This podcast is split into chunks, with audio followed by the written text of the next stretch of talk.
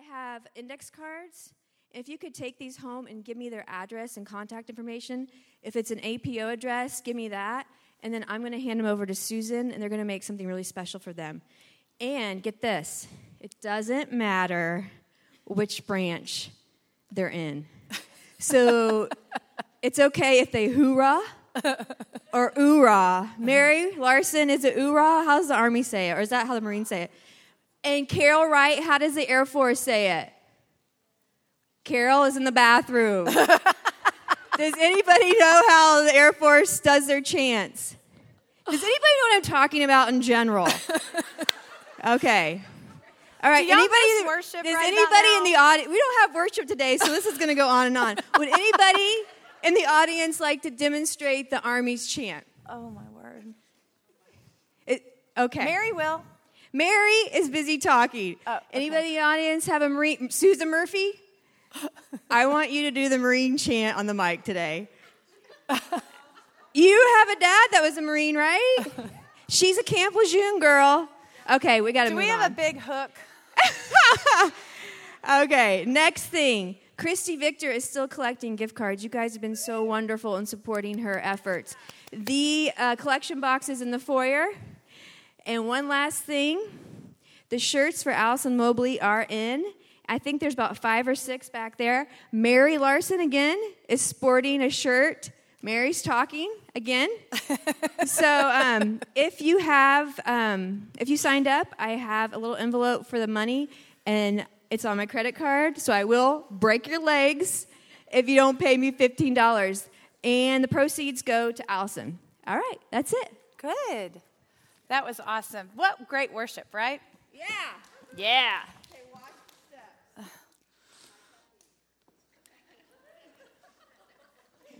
Wow. Wow. You can tell we're at week nine. We start out like this. Um, yeah, and when you look like this, like I was laughing this morning, my hair, are y'all? So, those of you that aren't here and listening online, too bad. You should have come to class. You could see this hairdo because it's awesome. But I will tell you this, you all can all know this, that I'm not kidding you. A couple days ago, someone actually physically grabbed one of my little pigtails and went, What is that? It actually happened. So you're welcome. This is how much I love you. This is why I love that we're audio and not video this time. Okay, girls, let's pray, and then we're going to get started on Second John. Heavenly Father, um, we come to you today. We, we are excited um, to see what John's going to bring us over the next couple weeks as we close out this study, Father. He's, God, the truth um, that he's just piled on. Lord, what do you want us to walk out with? Um, we want to understand what you needed them to understand at that time, but Lord, what do you want us to do with that? How do you want us to apply that to this life here and now in 2016? Um, Father, will you make that clear today? Um, use my words. I pray they're your words, not mine. Um, Father, we pray for this time. In Jesus' name, amen. All right, we are in Second John. I know it's confusing because it seemed a lot like First John, didn't it? But just a little shorter. So there's that. That was good. Um, so open up your Bibles to Second John, and we're going to take a look at a few things. Um, a quiz. What are those three things that John, bless his heart, keeps telling us are evidences of our faith? Are they obedience, love, truth, right? All three of those things we keep seeing over and over, and we see them again. However, what are the two that John focuses on the most, would you say, in Second John? Did you see a couple kind of rise to the top a little bit? That truth and love, right? Truth and love. And we're going to go into that. We're going to talk about how his directive for us is to make sure that we understand they're not independent of one another. I mean, they can be, but then we're not fully living and abiding in what Jesus has planned for us, right? He wants it to be truth plus love, like one big smushed together thing.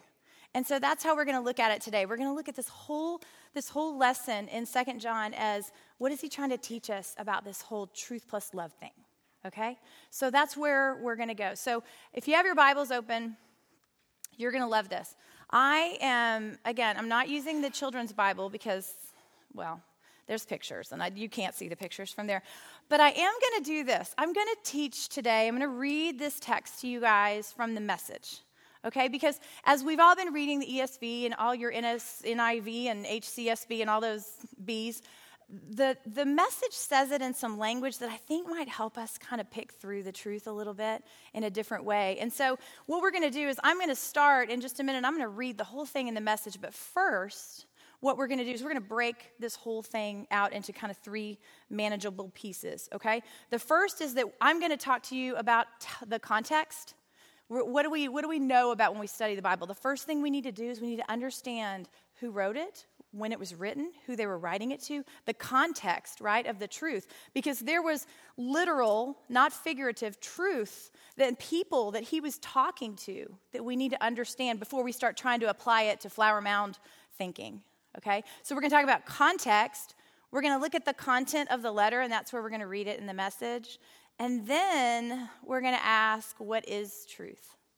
What is truth? And then we're to finish it with, how do we then walk in that truth plus love equation? How do we walk with those two together? Okay? So let's start with some context. Let's look at Second John. Now, at the beginning of the Bible study, which has been like a lot of weeks, so you might have forgotten everything, I talked a little bit about who it was written to, kind of what some of the thoughts were, but I'm going to go back over some of that to refresh you a little bit, okay? Because remember, this is a separate letter. First John, we've closed that letter. Now we've opened a brand new letter, something brand new to different people, somewhat of a slightly different message, right? So here's a few things I want you to know as you take a look at Second John. Know this. Okay, it's brief. Is that just the greatest? It was so short. I was like, really? 13? Wow, okay, this is really cool. Um, in the Greek, it's the second shortest chapter in the whole Bible. Do you remember what the, the first shortest chapter in the whole Bible is? It is, it is actually Third John, which is where we're going next week. See, it just gets better and better and better. And by better, I mean we love to spend time in God's Word, right? No matter what. It's very brief. Now, I've read a lot of different um, scholars' opinions, and you know what they say about this one? They say it's so brief that in the Greek it could be contained on one papyrus sheet, one piece of paper. And so we were talking about that this morning in our group like, how cool, how cool would that be to receive this letter written in the handwriting of the beloved disciple? And, but that's what this was. So it was short. So he probably wrote it short because he had, you know, I have this much paper, and this is all I got. So it's short, it's brief. Um, it's written in true letter format, unlike First John. Remember, First John, we kind of had to deal with, oh, he didn't even greet anybody, he just launched right into some tough stuff. This one goes more along the lines of the way the format for writing letters was, meaning he identifies himself, then he identifies the person he's writing it to, and then he goes into a typical greeting, the content, and then some sort of salutation to close. Okay? Typical letter uh, probably written between AD 80 and 95. And this is what's interesting about that is it's believed that um, he was on the island of Patmos where he was exiled okay? And this is when he wrote this but what's cool about that is if the timing lines up the way most scholars believe he wrote first john first wrote that letter. He must have had a little letter writing session. Sat down and wrote that one and then wrote second and third john probably at the same time and all of these were written after Revelation. So that means these two letters, 2nd John and 3rd John, were more than likely the very last parts of our Bible to be written. Isn't that interesting? These are the last words before it was closed and complete, never to be added to, never to be changed. So there's significance there. Uh, we have a very specific person it's written to, right? You talked about that in your homework. It's written to the elect lady and her children. Um, there's a couple thoughts. Did you have that in your group? Did, did, people, some people think it was a specific person, and some people thought maybe it was figurative and it was the church, perhaps? Um, well, just, just like I always like to say, yes, you're all right. It's absolutely true. This is what I found. Uh, it's one of those things that really, really, it, it's, I think Becky said, there's beauty in the mystery, right? We don't know if it's a specific woman. and her children and her family and her home. We don't know. We don't know if it's a specific church. A couple theories, which I thought were interesting. One said, there's a thought that maybe he wrote it to a specific congregation. And at the time, if you'll remember, there was mass persecution going on in the churches. And most of these churches were meeting in homes, okay?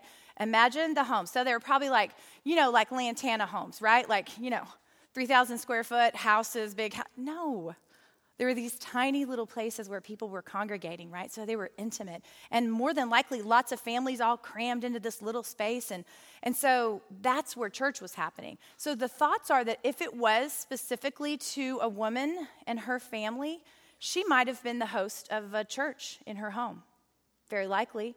It also could be where he was actually just writing to a dear friend and trying to encourage her, motivate her um, in the course of all this persecution going on. Another thought, which I thought was interesting, is it could be, it could be that he was writing. This is this is like secret. This is this is fun.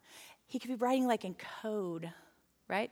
All these churches are in persecution, so we don't want people to know if this letter gets taken by someone else. We don't want them to know that there's a church meeting over there. So I'm going to act like I'm just writing a leisurely letter to my friend when actually I'm writing to a congregation that's meeting in secret that could have been the case. It also could be that um, he used the term, like we've seen him use before, that family terms, you know, that the elect lady and her children, he could be meaning just a church. Um, lots of different thoughts, but here's the bottom line John knew exactly who he was writing to, and the recipient knew who was writing to them what we do from that is we then see, okay, these are all the options. Now, God, what was He trying to tell them? And then what does He tell us, right? So those are those are some of the thoughts. Um, the the question then becomes this: We know that whoever He's writing it to, they're dear to Him. Would you agree?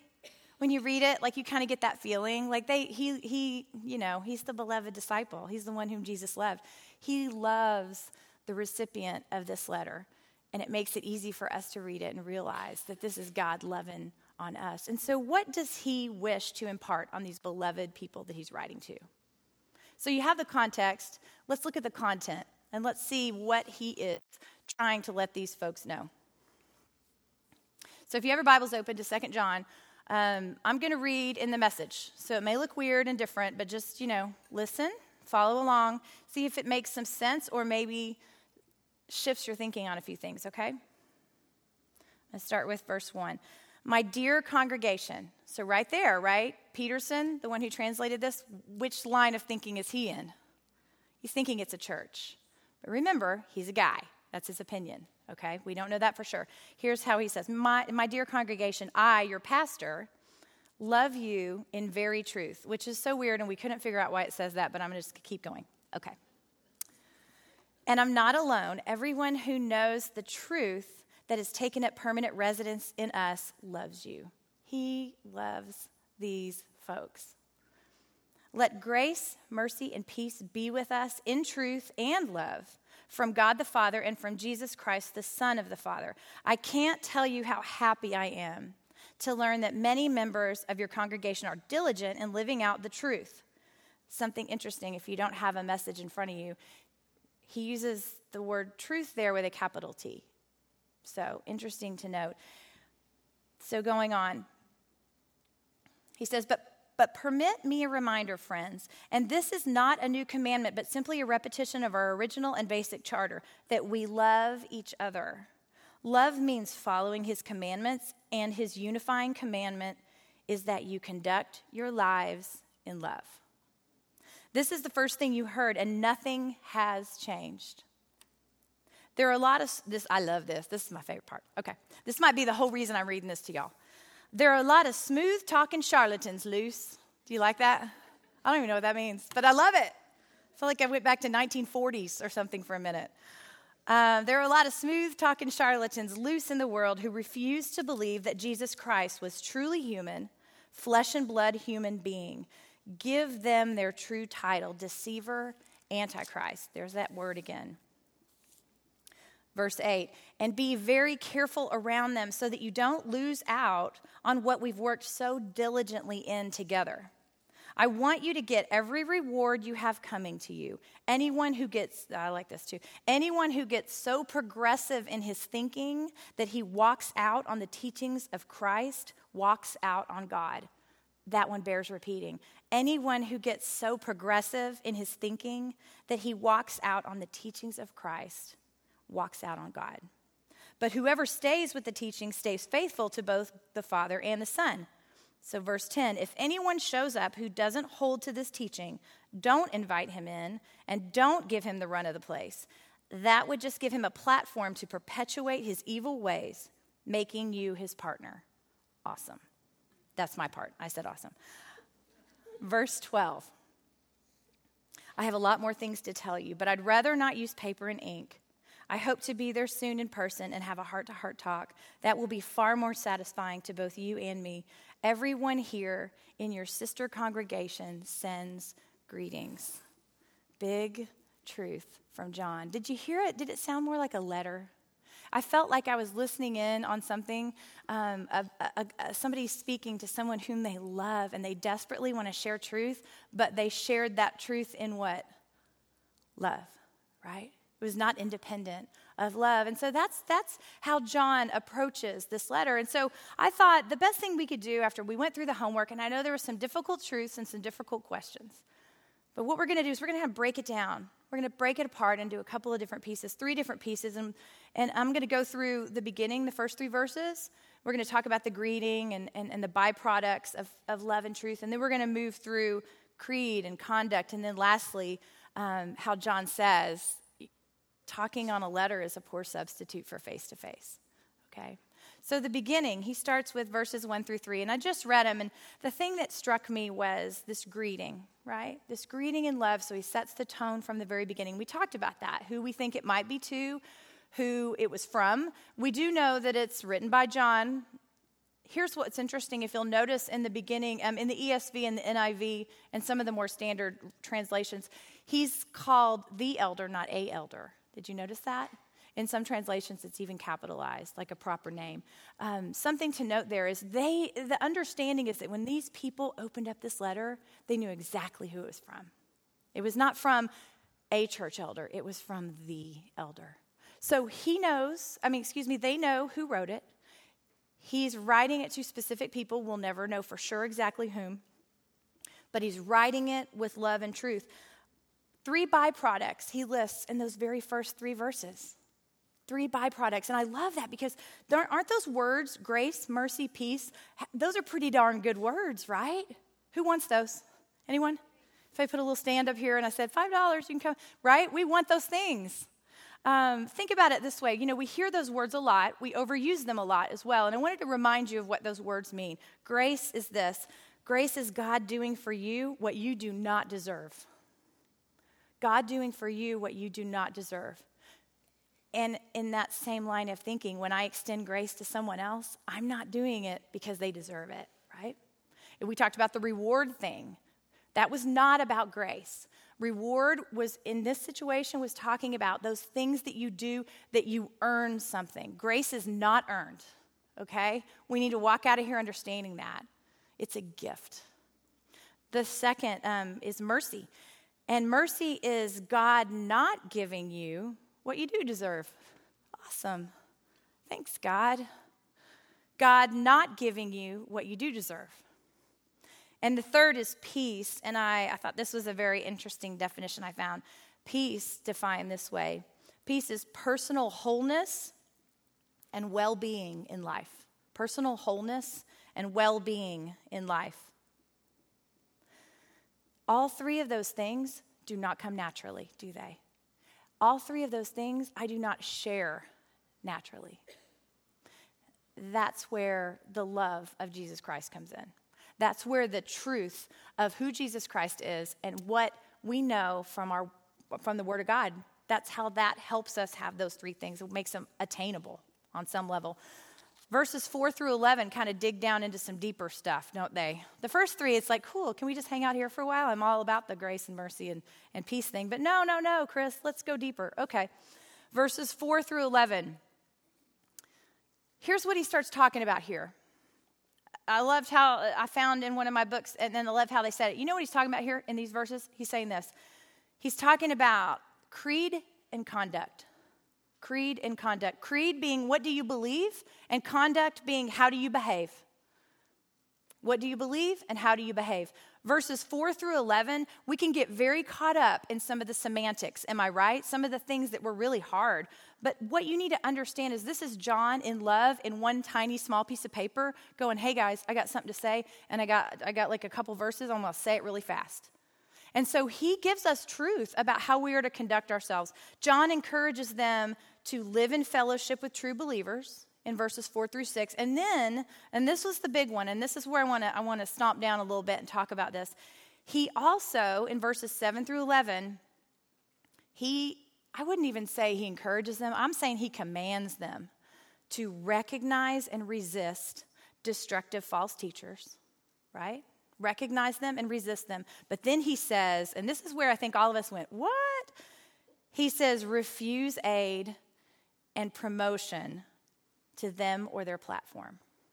So we are to recognize and resist these destructive false teachers, and then we're to refuse aid and promotion to them or their platform. So you're hearing that and going, Yeah, I get it. Like it was those Gnostics and it was those false teachers, like right back when the letter was written, and I don't really deal with this stuff. Can I respectfully disagree?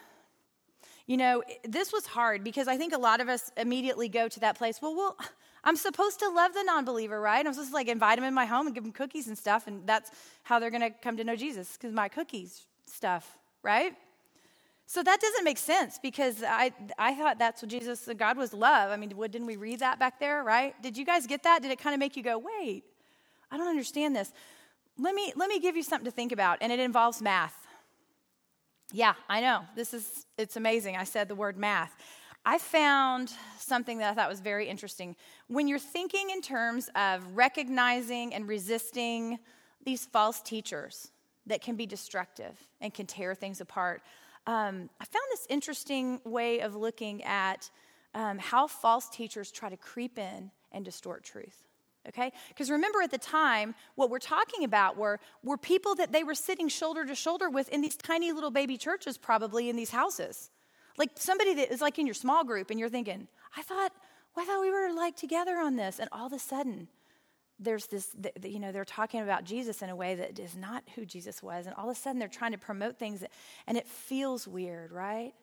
And so, how does that happen and how do we know? Um, so, we do math. This is the only time I'm ever going to promote math in my whole entire life. Ever. Lindsay. Math. The only time Lindsay does math is we skip it. Yeah, okay, so there's this math thing. All right, ready? So, so there's this spiritual mathematics strategy, and that is this is what happens when you have false teachers that try to creep in and distort truth. First is they do it by addition. They do it by addition. And by that, I mean they add extra biblical sources of authority. They do it by prophets, they do it by pen, and they do it by professors.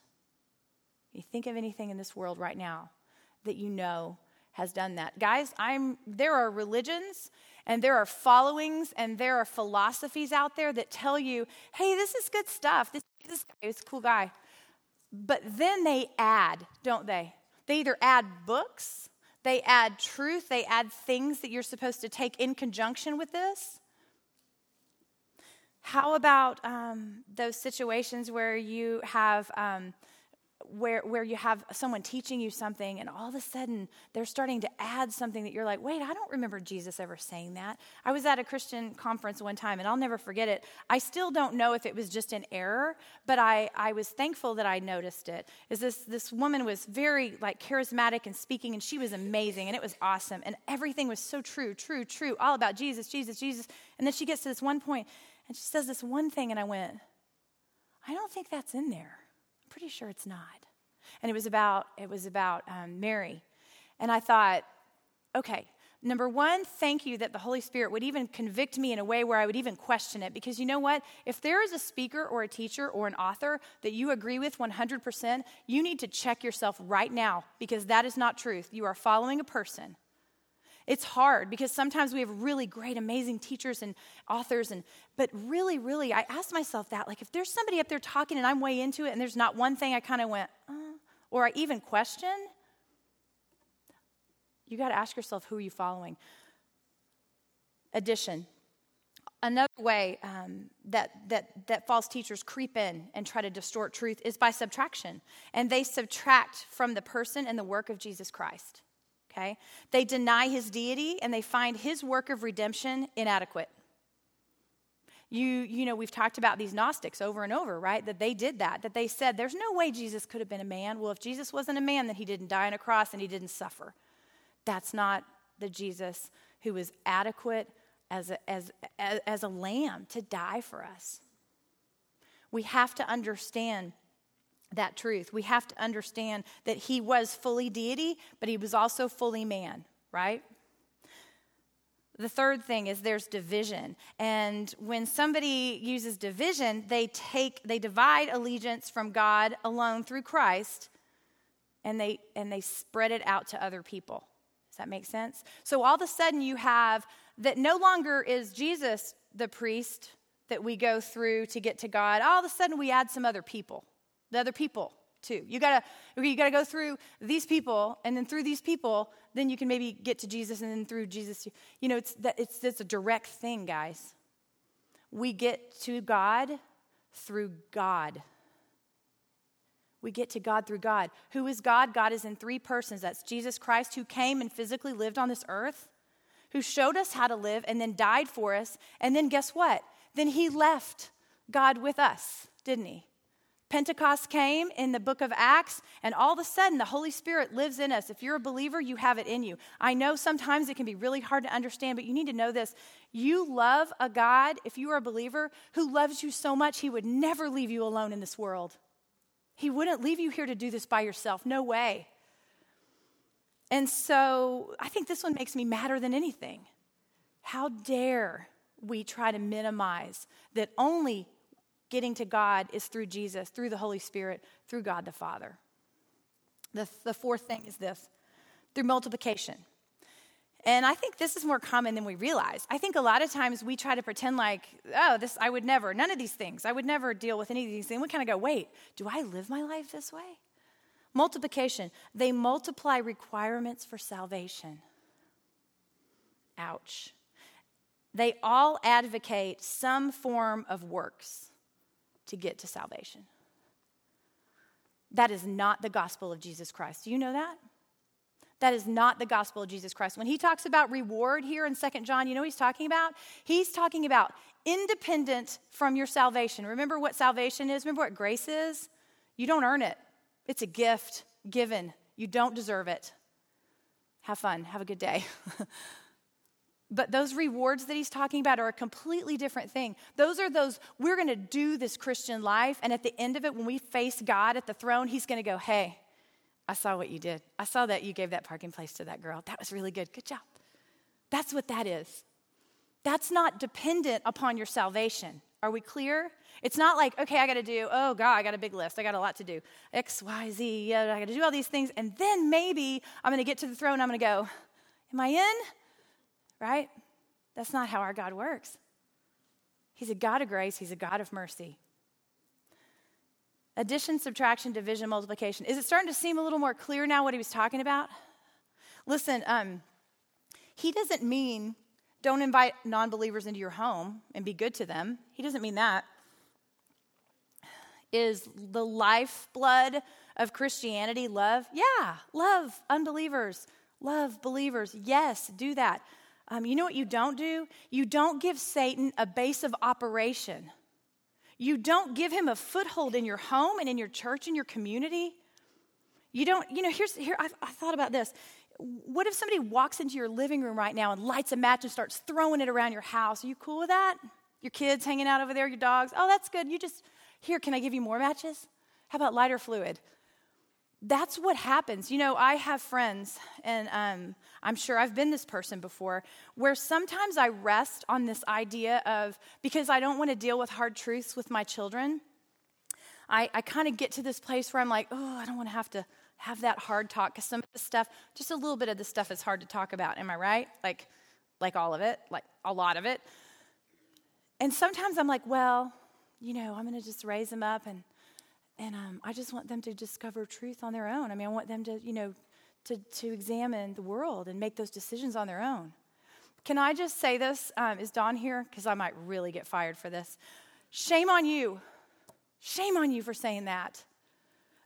Here, here, little kid, take this book of matches. Now, I want you to discover truth on your own. When you run it against that black thing, I want you to just discover what happens. We don't do that, do we, right?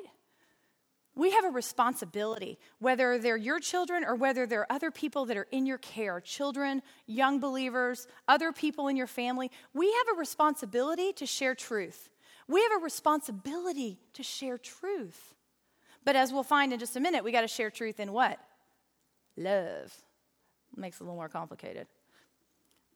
I feel like this needs to be said. A lot of us glazed right over this part and we thought, oh, I would never allow Satan with his horns and his tail into my living room. I just wouldn't do that. Well, we do it all the time. We do it all the time. And we decide we're going to let this world educate our children and our families about truth. We got to stop that, right? Don't let someone throw a lit match in your living room. Don't give blind tolerance. Don't give boundaryless hospitality. Don't give unlimited exclusive I mean unlimited inclusiveness. All those things, that's not loving in truth. That's not that at all. That's giving Satan a foothold and saying, "Hey, here, take my family and my school and my church and just go. Have a good day." I heard um, Adrienne said this. I thought this was so cool. She was talking about her aunt who um, would invite um, people when they'd come door to door, like um, who was it? The Jehovah Witnesses, I think she said. And they were, you know, because that, that's part of their, they are passionate about what they believe, right? And they go door to door to door and they tell us. So she said she always loved to have them and she'd bring them in and she'd give them tea and cookies and, and she'd sit and she'd listen and give them some time to talk and share. And then she'd go, okay, now I let you share. Now it's my turn. I'm like, that's awesome, right? That is awesome. It's not like she was um, aiding them and giving them money and promoting them. And she, she listened. And then she said, Now it's your turn to listen. The, I think that's what he's talking about here. He's not saying don't, don't spend time with non believers. He's not saying don't share your home with non believers at times. What he's doing is saying don't give them a pulpit and don't give them something to promote these false, tr- these aren't truths, these false lies. Be kind, be a listener, um, pray for them, love them. You can do those things. But that doesn't mean that you blindly tolerate things, that you have no boundaries with your hospitality, or that you are unlimited in how you include them in your world. That's what John is trying to tell these, these readers. That's what he's trying to tell us. The last part of the letter felt good, didn't it? It was like, oh, finally, we have a sign off. I was like, I'm just like, oh, it's a letter. I loved it. Um, but he reminds us of this. And I think this was important for me to hear as I am parenting teenagers and also living life. Anybody else living life? Okay, good. Yeah, is this is for you. Here's what he's saying um, communicating with people via, well, he didn't say this text, Twitter, Facebook, letters, even, is a poor substitute for face to face, right? A few Bible studies ago, I shared about how my daughter, she would always get so irritated at me when she was like three because I'd like play Barbies with her, but then I'd like half be on my phone or doing whatever because I'm like, she doesn't even notice. I'm just like, yeah, you know. And she'd go, Mommy, Mommy. And she'd grab my face and she'd go, Listen with your face. And I'm like, Listen with your face. I think God does that to me all the time. Hey, Kris, listen with your face. And I think that's what John's saying. He's like, I love you so much. I want to grab your face. I want to look in your eyes and I want to speak to you, speak love and truth into you. I want to see how you receive it. I'm not going to all bold, I mean, all bold and all cap a text and wonder if you know what it means. I'm going to look at you in the eyes and I'm going to tell you truth. And then I'm going to let you look back at me in the eyes and you're going to see where my heart is. It's a poor substitute for face to face. If we're going to live, love well and trust truth. So, the principle for this section is this love plus truth. Remember, I told you I smushed it together and made it a new word. So, that's my new word. Love plus truth is not blind tolerance, boundaryless hospitality, or unlimited inclusiveness. Love plus truth is not blind tolerance, boundaryless hospitality, or unlimited inclusiveness. Love plus truth is standing on the firm foundation of truth while loving God and others. They are not separate. If we're going to love God and love others, the way it's intended, the way Christ wants us, the way He came to this earth to show us how to do it, we have to do it on the firm foundation of truth. And so the logical question then is all right, smarty pants, what is truth? What is truth? Listen, if you were with us a couple years ago or something, and we studied John, we talked about the greatest question in the entire Bible. The best question in the entire Bible was asked by a cynical non believer. You remember who it was? It was, is it already on the screen? Y'all? Oh, no. Okay, no, it's not.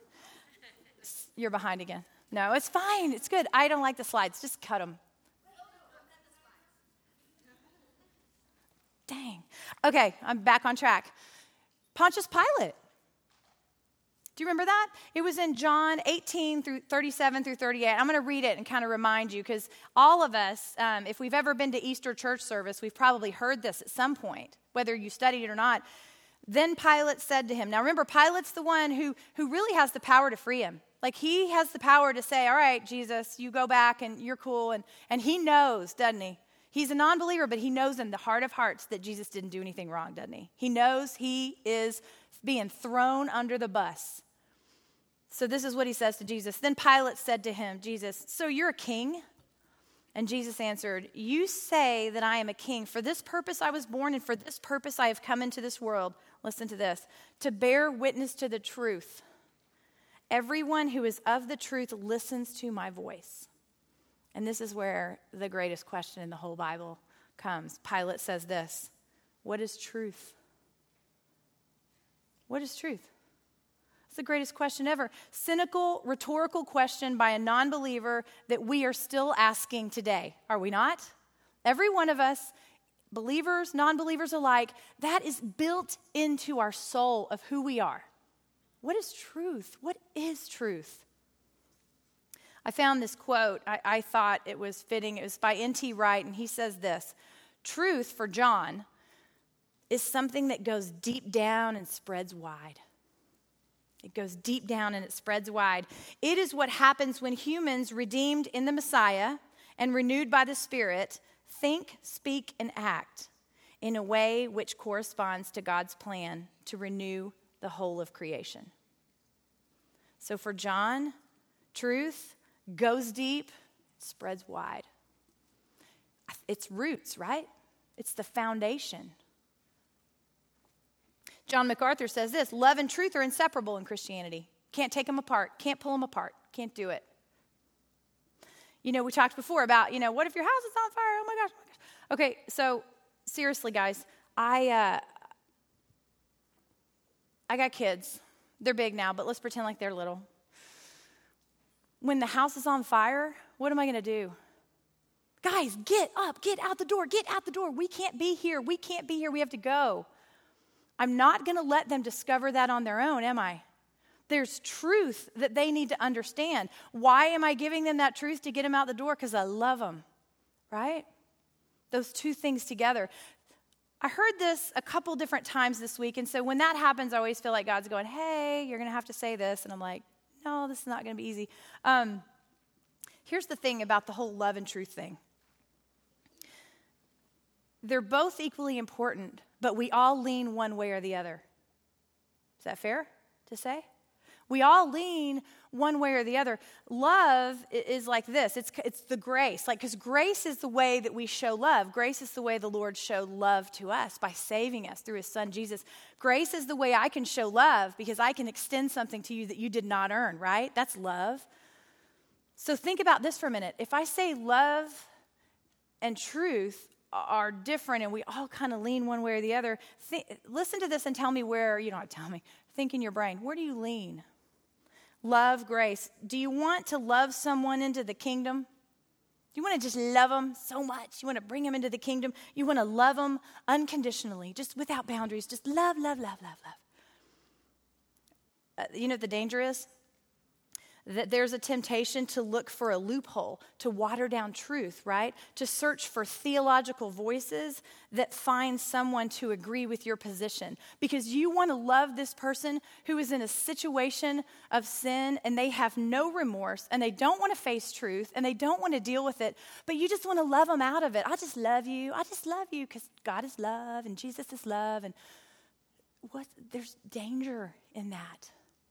There's danger in that. And the same goes for the whole truth side. Like, do you lean more towards the truth? Are you more like the truth girl where it's like, well, the Bible says this, or, you know, Jesus said this, and you just you skip the love thing? You're like, I'm really good at repeating truth, especially on Facebook when I don't have to look you in the face, right? I'm really good at there. And I'm just going to say all this truth, and you guys know that this is true, and this is true, and this is true, and I lack love. Does anybody hear me? Does anybody even listen, or do they just shut down the mic because they're so tired of hearing me hit them over the head with a two by four? Is that, what is that? The danger with this, only truth, no love, is that without the balance of love, you decide that you are the judge and you are the jury, right? That's who you are now, right? You've got it all figured out the interesting thing is, if you think about this for a minute, you have love and you have truth. And if you lean just even a little bit to one direction, there is such division, right? All the people that are in your truth tribe are like, "What are you doing, loving? You're not supposed to love those people. You gotta only you. We gotta stay here in the truth, right?" Well, let me give you a little thought to think about for just a second. If you um, all you do is love and you don't have any truth because you're just going to love without limit and God is love and everybody, all the religions are the same, everything's the same. We all love. Let me tell you this division is from Satan. You realize that? Division is from Satan. Don't pretend like that's not a real thing and he's not a real person and he's not a real force. Because sometimes we think because we love, love, love, love that there can't be anything wrong. Well, maybe Satan's creeping in and dividing and making you just ignore truth. Or maybe over here you think, oh, I know every Bible verse, I've done every Bible study, I have all of them, I, I know Beth Moore, I am Beth Moore. And, all, and you don't love. Satan creeps in and says, You don't need to love those people. We only love who follow our rules and who agree with what we agree with, right? It's so messed up. Satan divides, Jesus unites. Bottom line.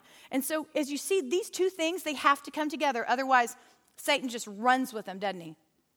He does. He runs with them. Let me tell you this.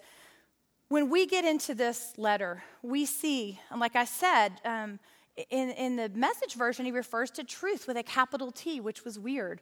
But I started thinking about that and I thought, you know what? It's not as weird as you think. Because you know what truth is meant to be? Truth is meant to be the incarnate truth, which is Jesus Christ, and it's also meant to be the written truth, which is God's word. Those two things. Okay? So all you love people, listen, don't, don't tune me out. Listen to me for a second.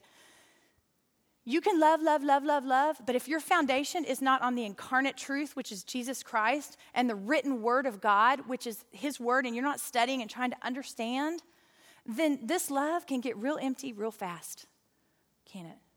And the same goes for those of us that are all stuck in the truth. Hey, there is one thing you can know for certain. Whenever you wonder, am I supposed to love? What am I supposed to do? I feel like I'm not supposed to love that person. You know what you can ask yourself? They should make a bracelet that says, What would Jesus do? It would make so much money.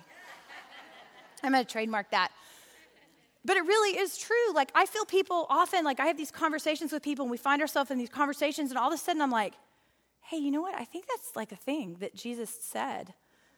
I think he talked about that. You know, he loved truth, quoted it a lot, lived by it, had a foundation of it, but you know what he did? He loved. And I'll promise you this with certainty. If you have questions about truth, if you're the love girl and you can't really figure out how to reconcile these two things, let me promise you this truth does not contradict itself. It does not.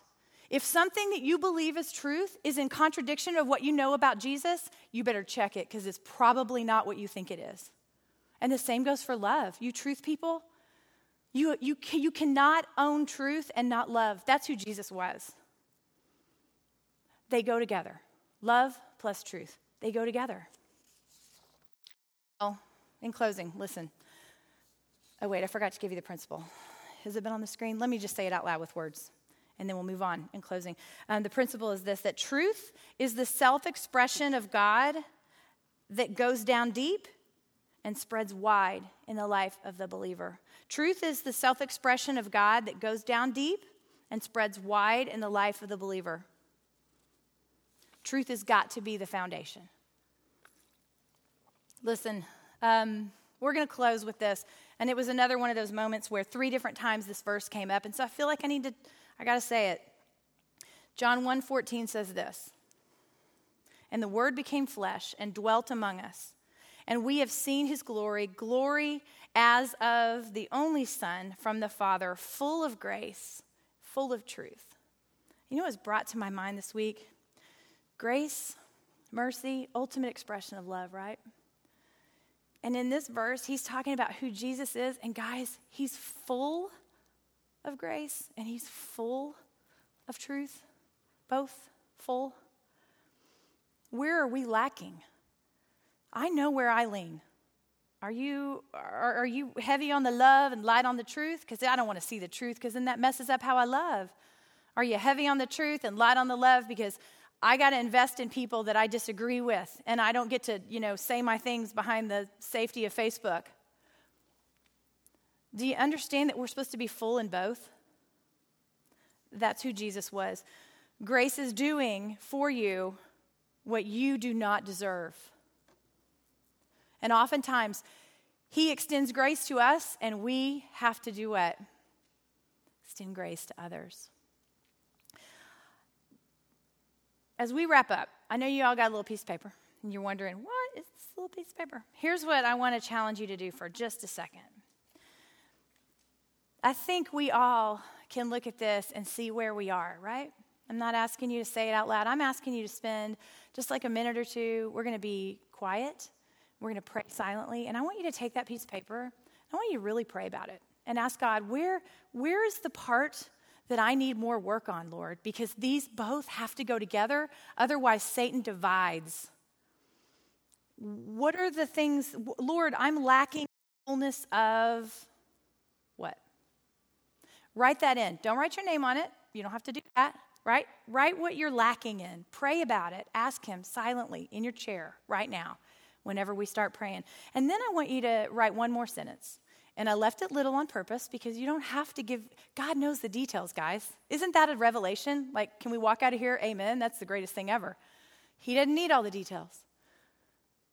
But ask Him to change your heart because He does that stuff. You know, that's kind of like His business, He's really good at it. Ask Him, where do I need fullness? Where are those places you can change my heart? And write them down. And then this is what I'm going to ask you to do Matt's going to play some music. We're going to just chill and close our eyes, or don't close your eyes because you got to write stuff, and pray silently to yourself. And then when you're done, I'm going to ask you to do this bring your paper up, and I want you to set it up here. And I'm going to read it out loud. No, I'm not. I'm not. I wouldn't do that. But I am going to ask you to set it up here, and I want you to think of it this way. And I don't want to be hokey, but I want you to consider it this way. Will you offer it to the Lord? Will you say, God, I am giving you this because I'm going to pray about this, and then I'm going to walk out of here going, Lord, I trust you, and you're going to take care of this thing, and you're going to help me lean one way or the other to try to get my balance full. Will you trust Him with it? So drop them up here, and then go ahead and leave. And you know what else we're going to do? I'm going to ask the nine small group leaders and Becky and Mary, after we have a minute to pray, to come up here. And if there's somebody you want to pray with, will you go up to one of these girls? Because let me just tell you guys if you haven't stopped and decided who you believe this Jesus Christ is, this is the time. It's like right now. It's like this is now. That full love, full truth only comes from Jesus Christ. And so if you don't know him as your Savior, if you've never prayed and said, Hey, God, I am a mess, I need you, I need you like right now, like five minutes ago, now, will you come into my heart, into my life, and help me make sense of all this? If you haven't done that, there small group leaders that will pray that with you. You don't even have to say words, like, really. But just know that He has brought you here for a reason. It is not a coincidence, it is not for nothing, it is for a reason. So we're going to take a second, and I just want you to pray. And when you're finished, drop your paper off, and you can take off or pray with our small group leaders, whatever you want to do. Just make sure you go get your kids on time, or I'm in trouble. Okay, let's pray.